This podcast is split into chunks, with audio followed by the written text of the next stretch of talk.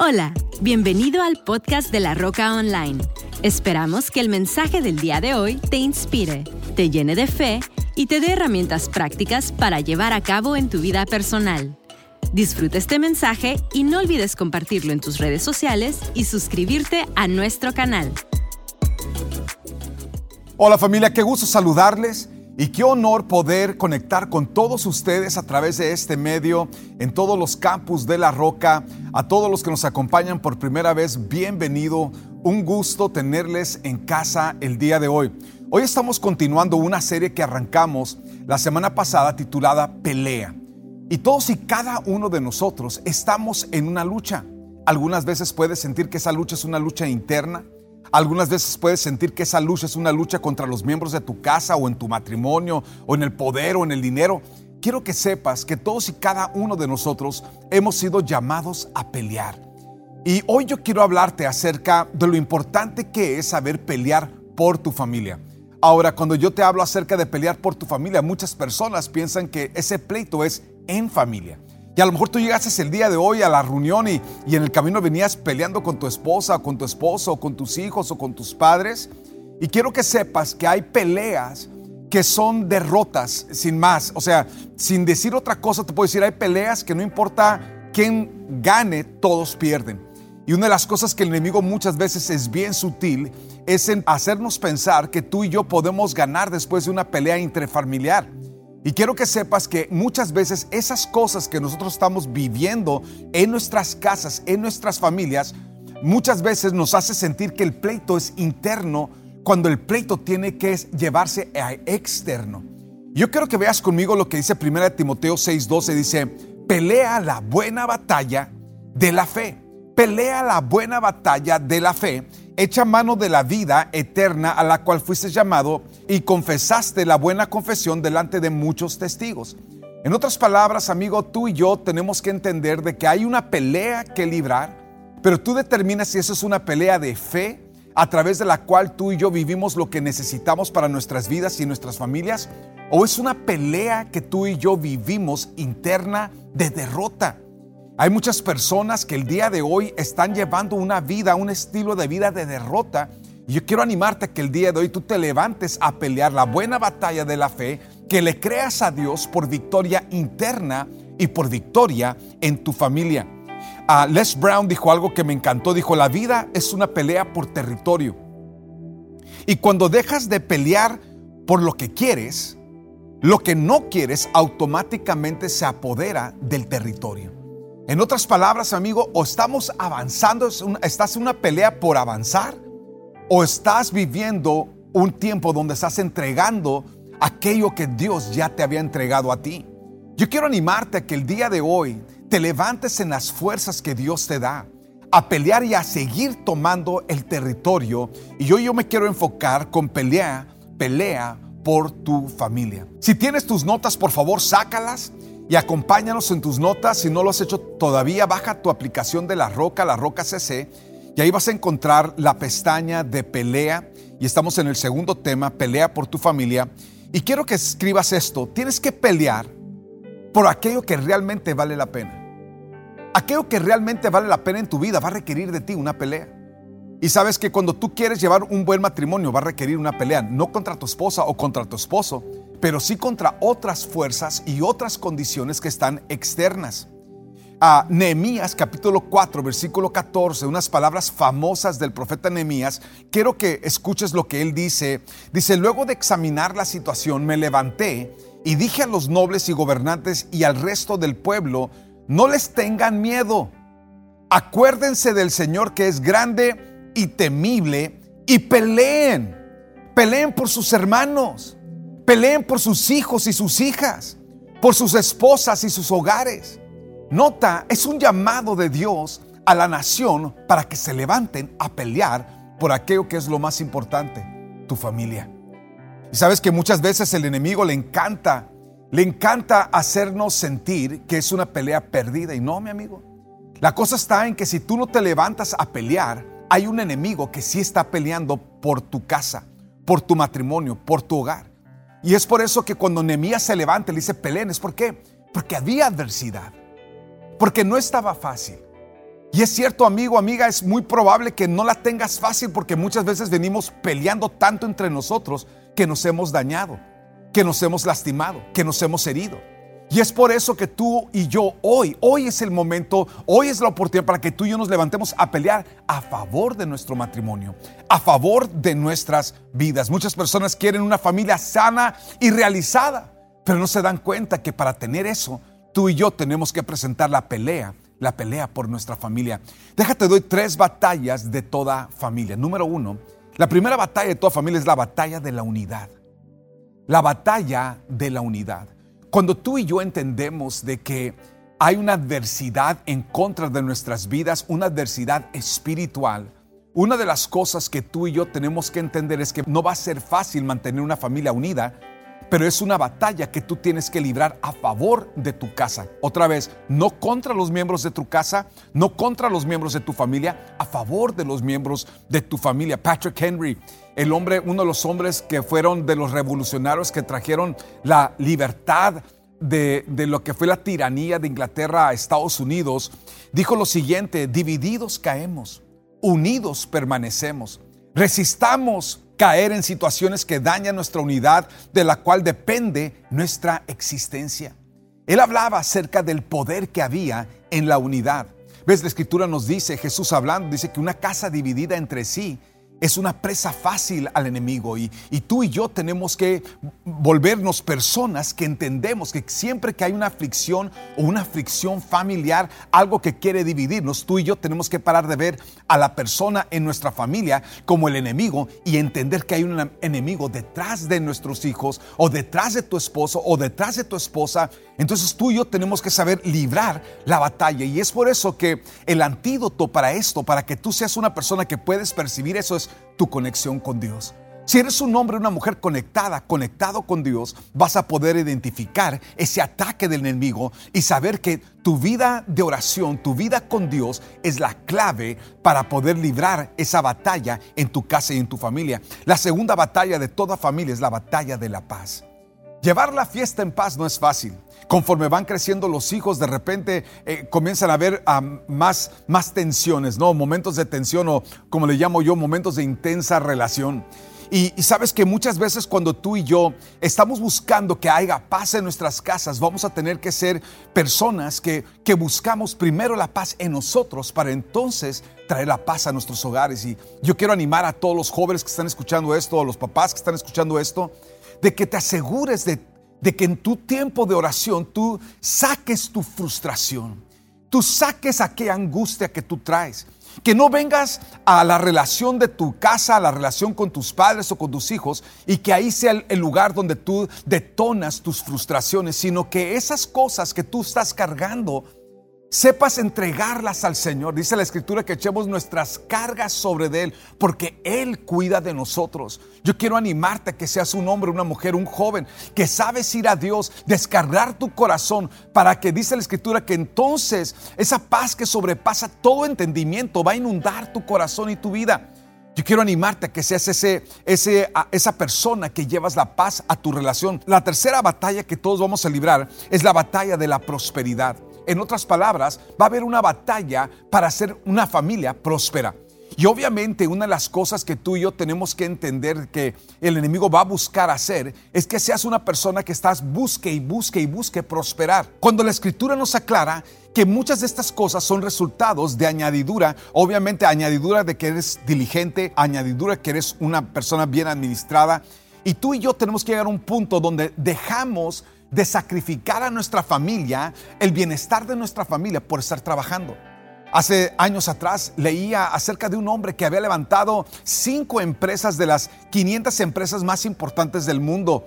Sin embargo, con cada una de esas empresas también llevaba un divorcio. Entonces, ¿de qué le servía todo el éxito financiero si cada vez, cada éxito de una empresa también representaba o repercutía en un rompimiento de su relación matrimonial. Quiero que entiendas, amigo, que así funciona el mundo. El mundo quiere que tú te enfoques en crear riqueza cuando la escritura es bien clara de que Dios es el Dios que nos prospera. Entonces, si Dios es el Dios que te prospera, entonces, ¿qué es lo que tú y yo tenemos que buscar? ¿Cuál es el antídoto para que tú y yo podamos tener unidad y podamos librar la batalla de la prosperidad? Nuestro servicio. Tu dar y tu servir. John Maxwell dijo lo, siguiente, la grandeza de un líder no es medida por la cantidad de personas que le sirven, sino el número de individuos que él sirve. Quiero que sepas que algo que te va a poner tu corazón en una paz y una seguridad para poder mantener tu familia unida y que no sea sacrificada tu familia es la medida en que tú le sirves a los miembros de tu familia y también la manera en que tú le sirves a Dios. Es increíble cómo cuando nosotros traemos una actitud de servicio, cómo cambia nuestra perspectiva y pasamos de estar en la desesperación de crear economía y pasamos a la paz de saber que Dios es nuestro proveedor. Quiero invitar al resto del equipo a que por favor pasen y continúen este mensaje. Gracias familia, les amamos. Familia, déjales hablo acerca de tres promesas de Dios para tu familia. Cuando tú y yo sabemos que vamos a tener que pelear por nuestra familia, hay dos maneras de pelear. Tú puedes intentar pelear en tu fuerza o tú puedes pelear apoyado en la fuerza de Dios. ¿Ves, amigo? Dios es mucho, mucho más grande. Recuerdo en la primaria, un día estaba en mi salón en tercera de primaria y de repente al finalizar ya se había finalizado la escuela, había finalizado las clases y yo estaba recogiendo algunas cosas y en eso dos chavos que me venían molestando entraron al, salón donde yo estaba y buscaban bullearme y según ellos me iban a golpear. Pero justo como yo me tardé en salir al auto donde estaba mi familia, donde estaba mi mamá y con mis otros hermanos, mi hermano mayor salió a buscarme. Y él entró a mi salón justo cuando estos chicos estaban acercando a mí. La diferencia fue de que mi hermano medía ah, casi dos metros, mide en la actualidad casi dos metros de altura, un cuate que, pesa 250 libras y, y, un cuate enorme y estaba así de grandote desde chiquito. Y él entró y cuando él se dio cuenta de que estas personas buscaban lastimarme, él se les fue encima a ellos, los agarró y literalmente los aventó por todo el salón. Les fue súper mal a estos cuates que intentaron lastimarme a mí porque yo era su hermano. Bueno, más que un hermano, tú y yo tenemos a Dios Padre. Y cuando tú y yo entendemos quién es Dios, tú y yo entonces dejamos de buscar lograr las cosas en nuestra fuerza y buscamos que el Dios Todopoderoso cumpla lo que Él promete. ¿Ves? Dice la Escritura que Dios cumple sus promesas. Él ha cumplido siempre sus promesas. Dice la Escritura que Dios nunca falla su palabra, que en Él ni siquiera, que no solamente Dios nunca miente, pero en Él ni siquiera hay sombra de variación. En otras palabras, no es como que hoy amanece de buenas y mañana amanece de malas. No es como que en el cielo los ángeles están volteando a ser, oye, ¿cómo amaneció? Ah, ¿Qué podemos esperar el día de hoy? No, no, no. En Dios no hay variación de emoción. Él es fiel, Él es firme, Él es sólido, Él es estable, Él es el mismo hoy y para siempre. Y una de las cosas que tú y yo podemos hacer es que podemos confiar que Dios cumplirá su palabra en tu vida, en tu casa, en tu familia. Y déjate doy tres cosas que Dios promete con relación a tu familia, con relación a lo que Él ha dicho, con relación a tu vida, tu casa, tus hijos, tu descendencia. Hay un salmo, yo tenía 19 años con la primera vez que leí este salmo, el Salmo 112, y quiero que lo veas conmigo. Es, ha sido un salmo que me ha acompañado y cuando yo tenía 19 años y ni siquiera me quería casar y no, estaba, no tenía ni idea del tema de hijos, ni siquiera era algo que yo meditaba o pensaba. Hasta ese día. Ese día que yo vi el Salmo 112, ahí mis ojos fueron abiertos y comencé a partir de ese día a declarar lo que sería mi matrimonio, a declarar lo que serían mis hijos. Y eso comenzó a cambiar mi perspectiva y también a cambiar cómo yo me sentía con relación a mi futura familia. Y estas promesas que Dios me hizo aquí en este salmo son cosas que Dios ha traído a realidad ya en mi vida y que yo quiero que tú tengas estas promesas y que sean parte de tu vida. Nota la primera, número uno, tu familia será de bendición. Dije, tu familia será de bendición. ¿Qué tan importante es pelear la batalla de la fe a favor de tu familia? Es por esto, amigo, porque Dios tiene bendiciones para tu familia, para que ellos sean de bendición. La, escritura nos dice en Génesis 12:2, dice, haré de ti una gran nación, te bendeciré y haré, te haré famoso y serás una bendición para todos. Dios siempre ha intencionado que tú y tu casa sean de bendición. El Salmo 112, versículo 1 dice, Dichoso el que teme al Señor, el que haya gran deleite en sus mandamientos.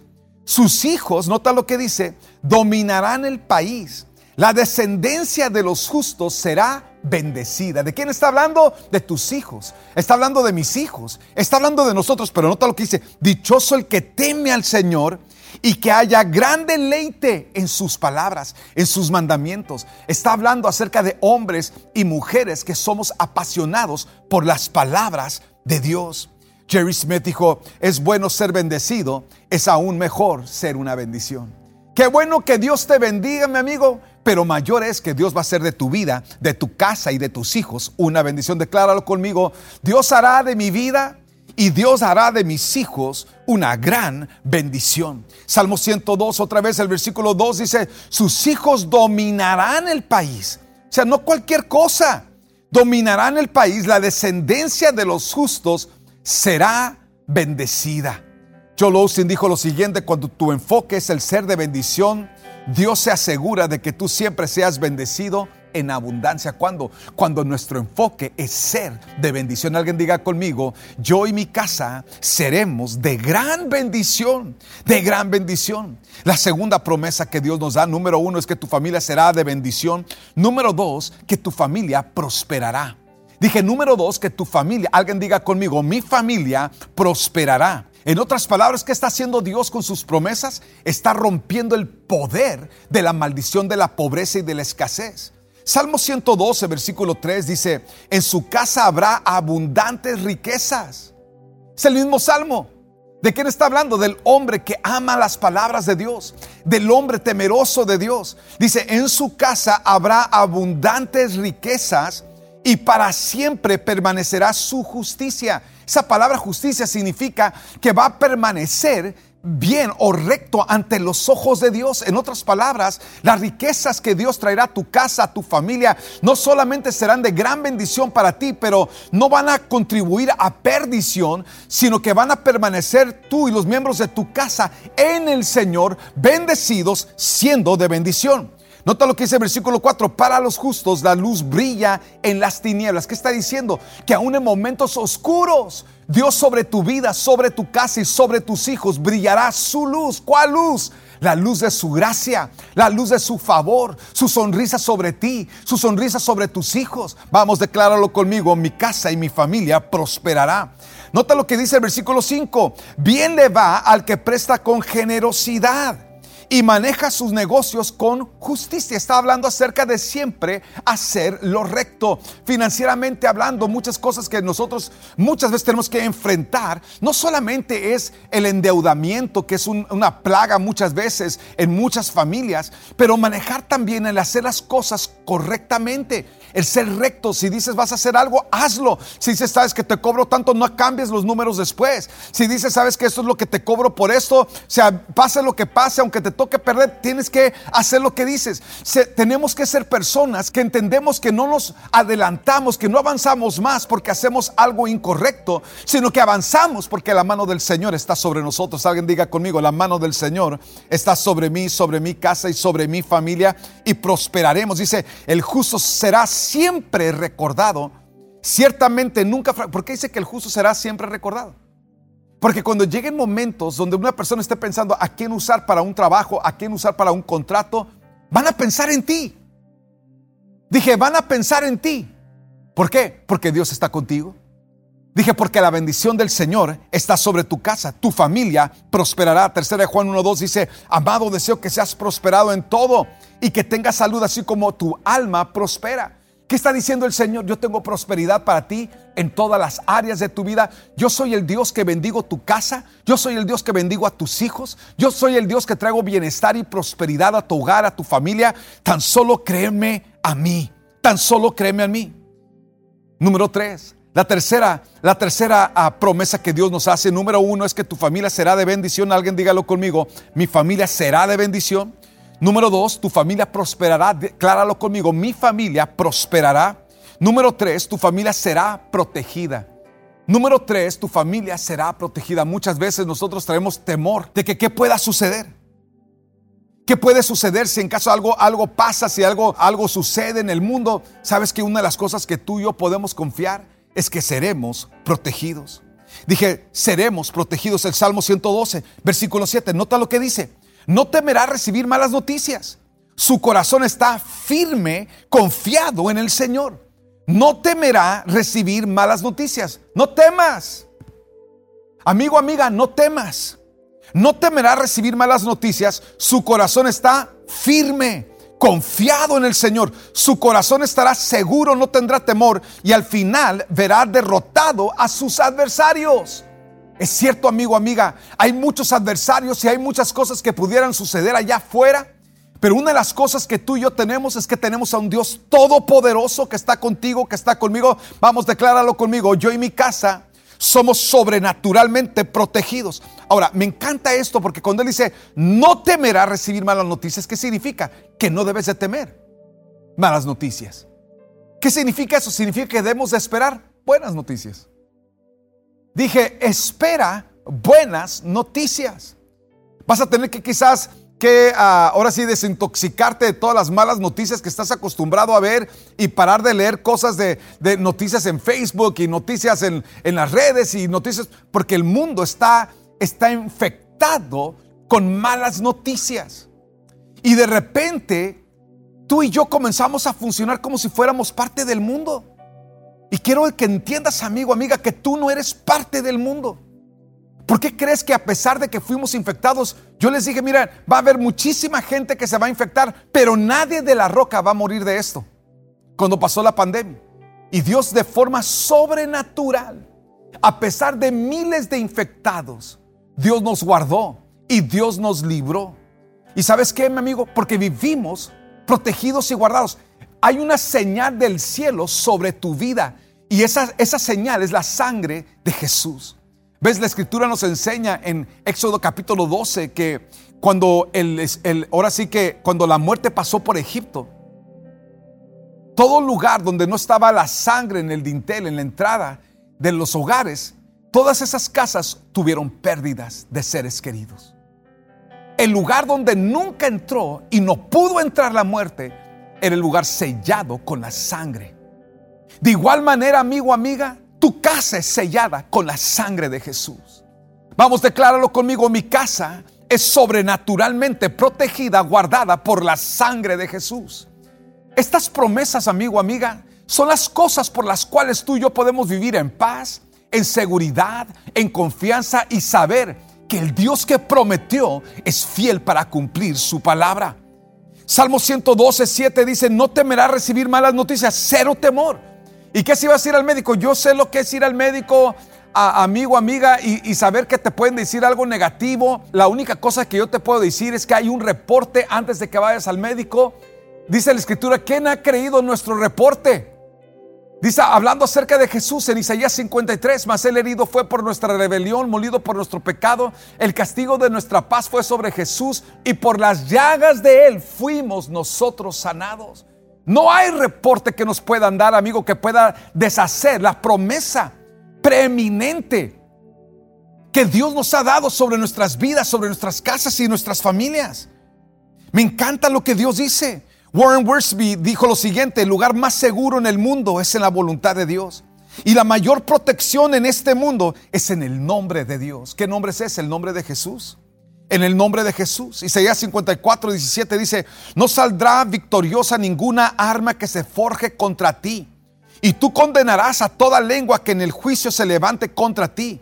Esta es la herencia, nota lo que dice, esta es la herencia de los siervos del Señor. La salvación viene de mí yo, el Señor, lo he dicho. ¿Quién es tu protector? Dios es tu protector. ¿Quién es tu guardián? Dios es tu guardián. Entonces las tres promesas sobre las cuales tú y yo nos paramos para creerle a Dios y nos levantamos a pelear por nuestras familias. Número uno es porque Dios ha llamado a nuestras familias a ser de bendición. Número dos, Dios ha declarado prosperidad sobre tu hogar y sobre tu familia. Y número tres, Dios declara que tu hogar, tu casa, tu familia es sobrenaturalmente protegida, sobrenaturalmente guardada. Cierra tus ojos ahí donde tú estás, amigo, amiga.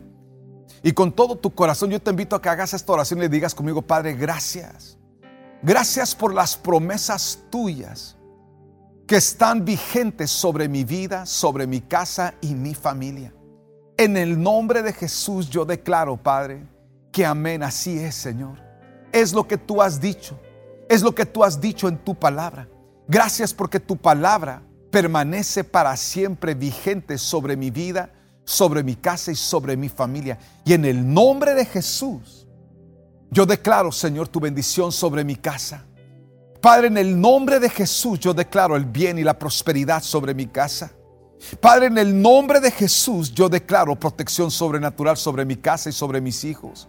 Padre, gracias porque tu mano está sobre mí, por tus promesas en mi casa, tus promesas en mi vida y mi familia, en el nombre de Jesús. En el nombre de Jesús. Amigo, amiga, si tú te encuentras alejado o alejada de Dios, yo quiero que sepas que te encuentras en una posición de derrota. Y el día de hoy, yo te quiero guiar una oración para que tú arregles tu vida con Dios. Si ese hombre, si esa mujer eres tú y tú hoy necesitas arreglar tu vida con Dios, ahí donde estás, dile conmigo, Padre, gracias. Gracias por las promesas que tú le das a mi vida. El día de hoy yo reconozco mi pecado, Señor. Reconozco que he fallado, que me he equivocado y te pido que me perdones. Perdona mis pecados. Límpiame de todo pecado y toda maldad. Padre, gracias por amarme. Límpiame, Señor Jesús. Yo confieso que tú eres el Señor, que Dios te levantó de entre los muertos y te invito a mi vida. Que tú seas el Señor de mi vida y que de hoy en adelante sea tu presencia mi guía en cada día de mi vida. Gracias Padre por amarme, gracias por perdonarme, gracias por lo que tú obras en el nombre de Jesús. Amén y amén. Les amamos familia, que Dios les bendiga, que tengas un excelente día y una super semana. Esperamos que este mensaje haya llegado a tu corazón. No olvides suscribirte a nuestro canal y compartir este podcast con alguien más. Para más información de La Roca, visita www.larocacc.com. Hasta la próxima.